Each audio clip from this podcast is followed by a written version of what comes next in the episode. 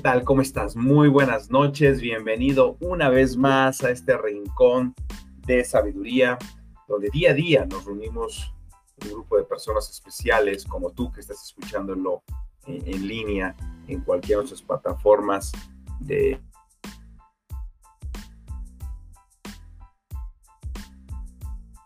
de, audio, ¿verdad? De podcast. Buenas noches, buenos días, buenas tardes, donde te encuentres. Y pues bueno, felices de estar compartiendo este, este libro del autor James Clear, Hábitos Atómicos. Ya nos encontramos el día de hoy en el capítulo número 11, entrando prácticamente a lo que es la, la, parte de la tercera ley.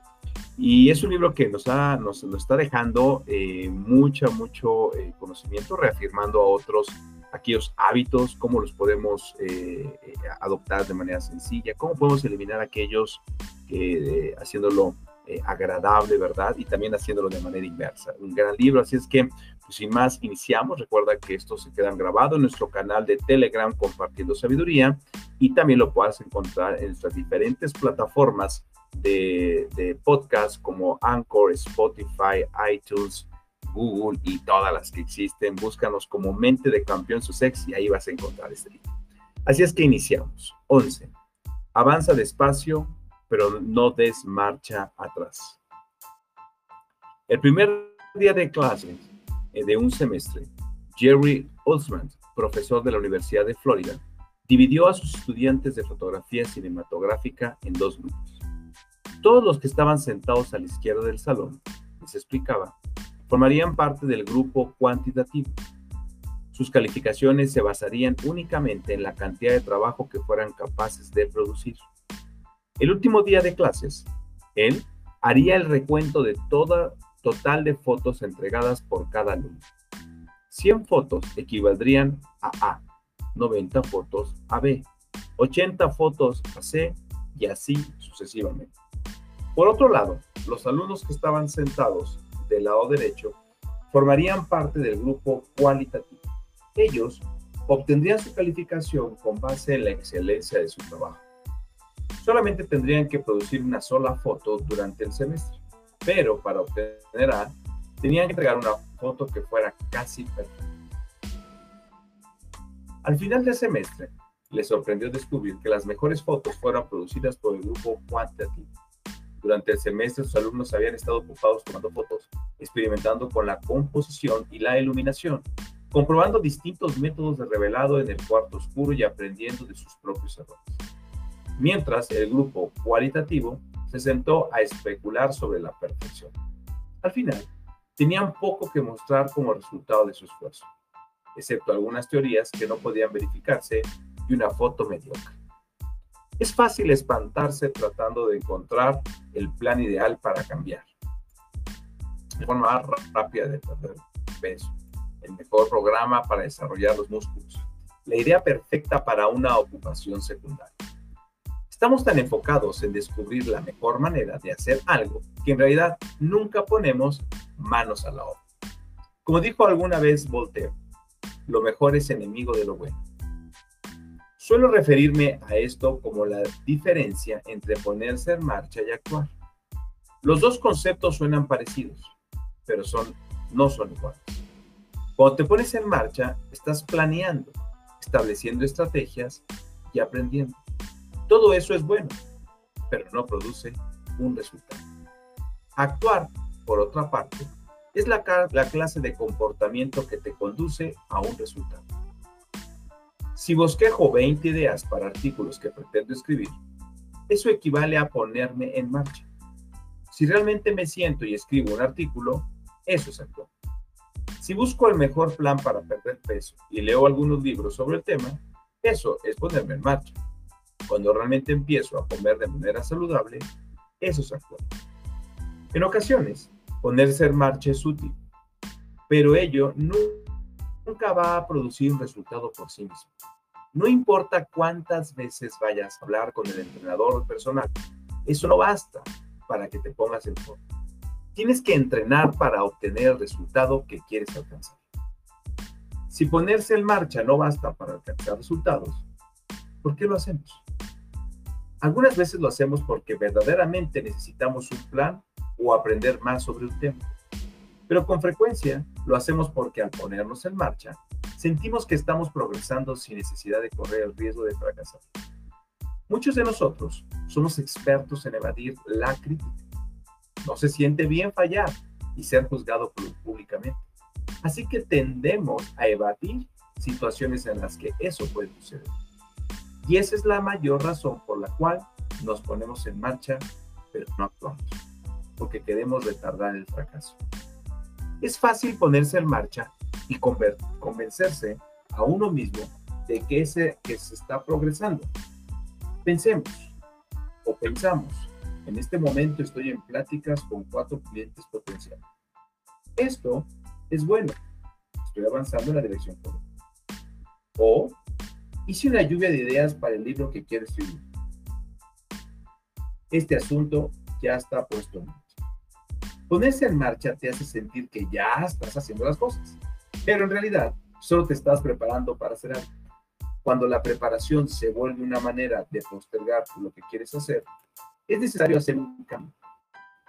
No quieres estar planeando todo el tiempo, también quieres actuar.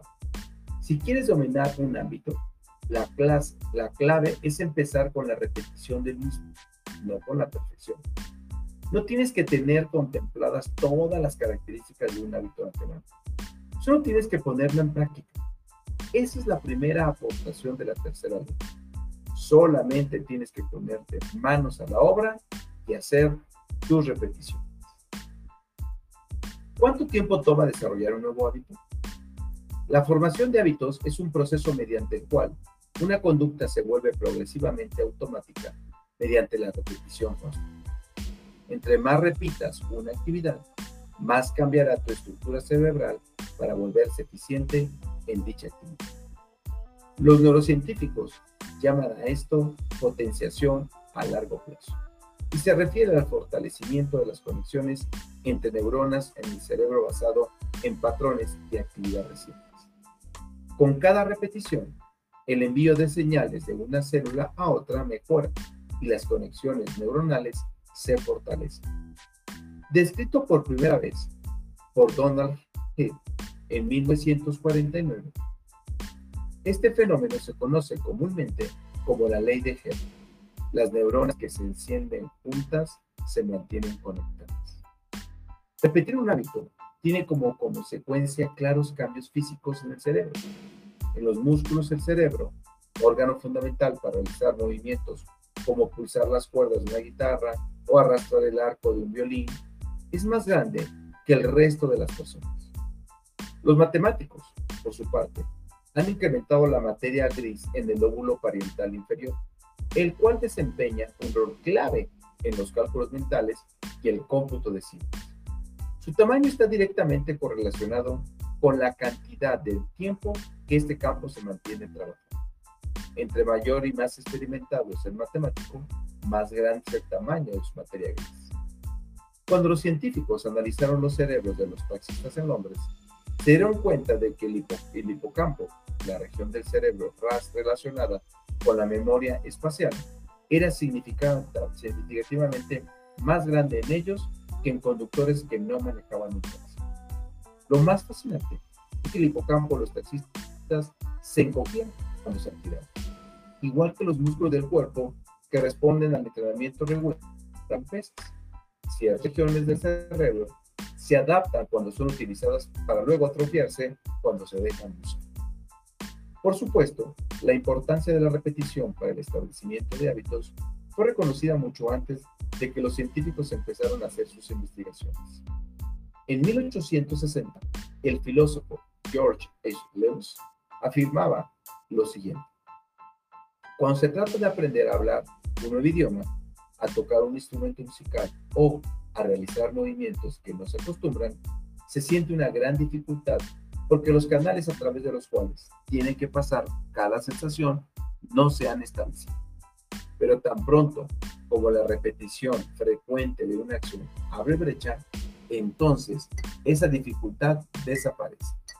Estas acciones se vuelven tan automáticas que se pueden realizar incluso cuando la mente está ocupada en otra cosa. Tanto el sentido común como la evidencia científica están de acuerdo. La repetición es una forma de cambio. Vemos una gráfica que dice, gráficamente se, representa de la siguiente manera. Y vemos un plano, la línea de los hábitos y tenemos en una, en una de las de las de los de las Y, ¿verdad? Tenemos automático y en las X repeticiones. Entonces, se hace más automático, entre más repeticiones tenemos, se va elevando. Tenemos el punto A en automático, van aumentando las repeticiones, subimos al punto B, aumentan las repeticiones, subimos al punto C.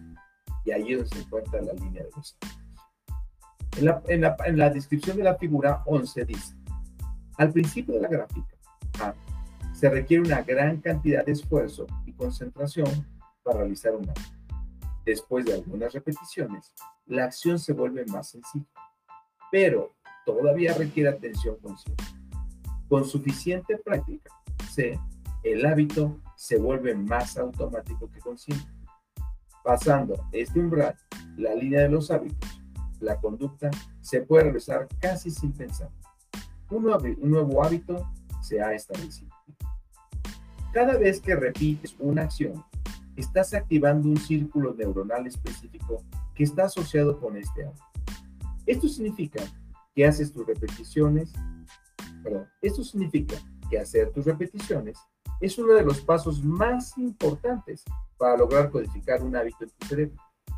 Esta es la razón por la que los estudiantes que tomaron toneladas de fotografías mejoraron sus habilidades, mientras que aquellos que solamente teorizaron acerca de cómo debía ser una foto perfecta, no lo hicieron.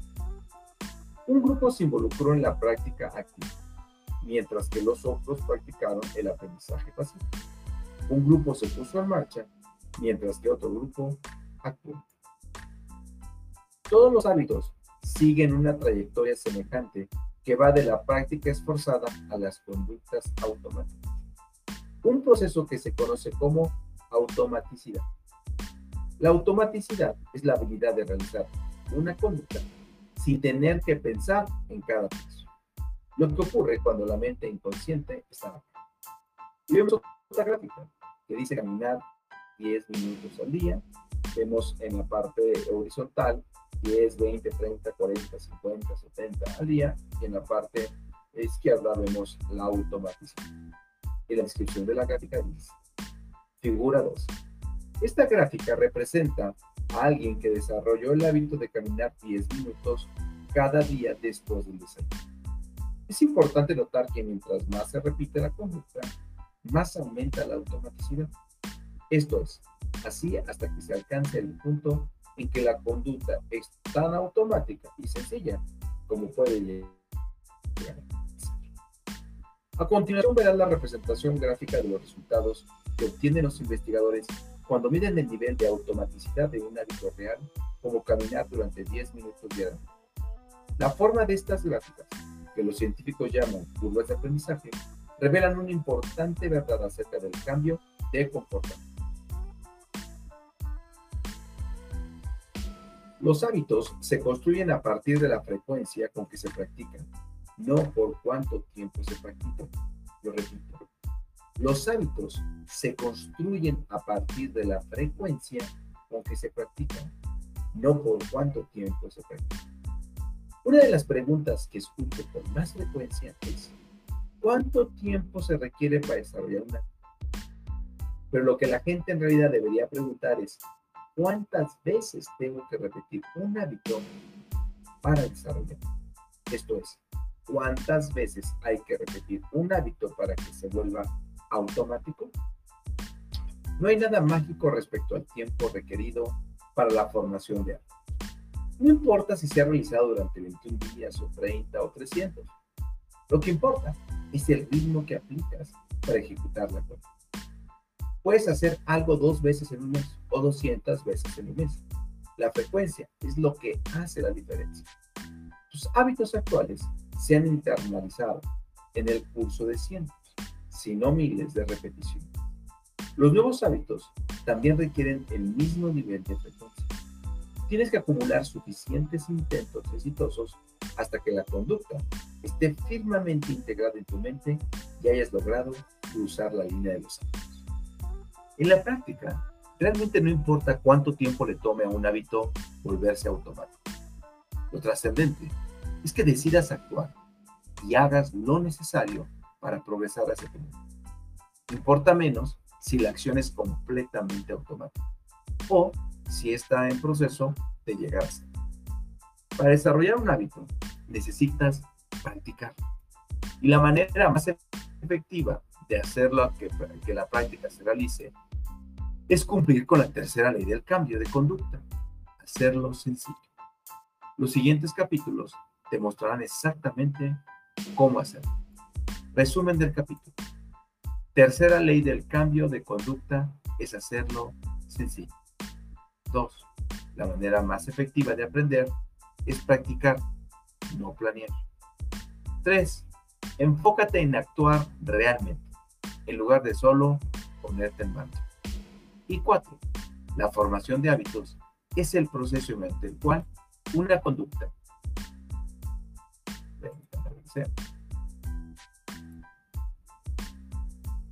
Un segundito, que sin querer le di hacia atrás.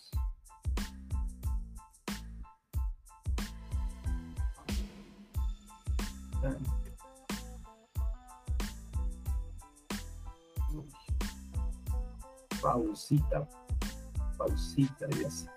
Quedo rápido hacia adelante. La tengo en automático. Permítanme un segundo. Estamos justamente terminando el, el, resumen de este capítulo 11, pero di dos clics y no está el final. Un segundo. Vamos a compartir para poder encontrarlo mucho más rápido. Esto, ok. A ver, veamos. Aquí me encuentro un PDF. Y tenemos que avanzar. Ok.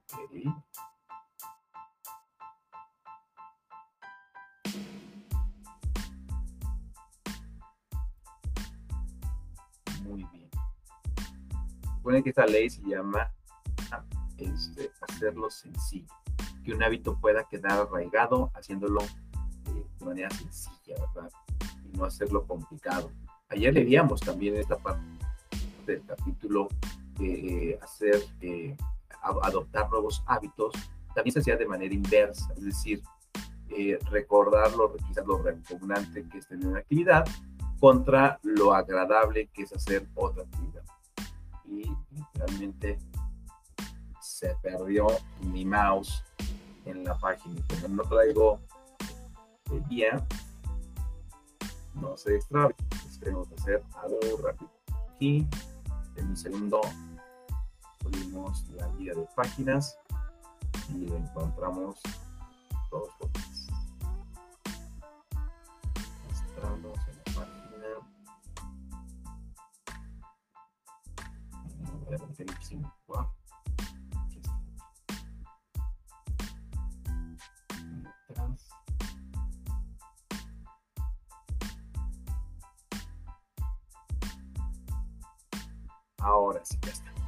Listo, en la página 151. Entonces, resumen del capítulo. 1.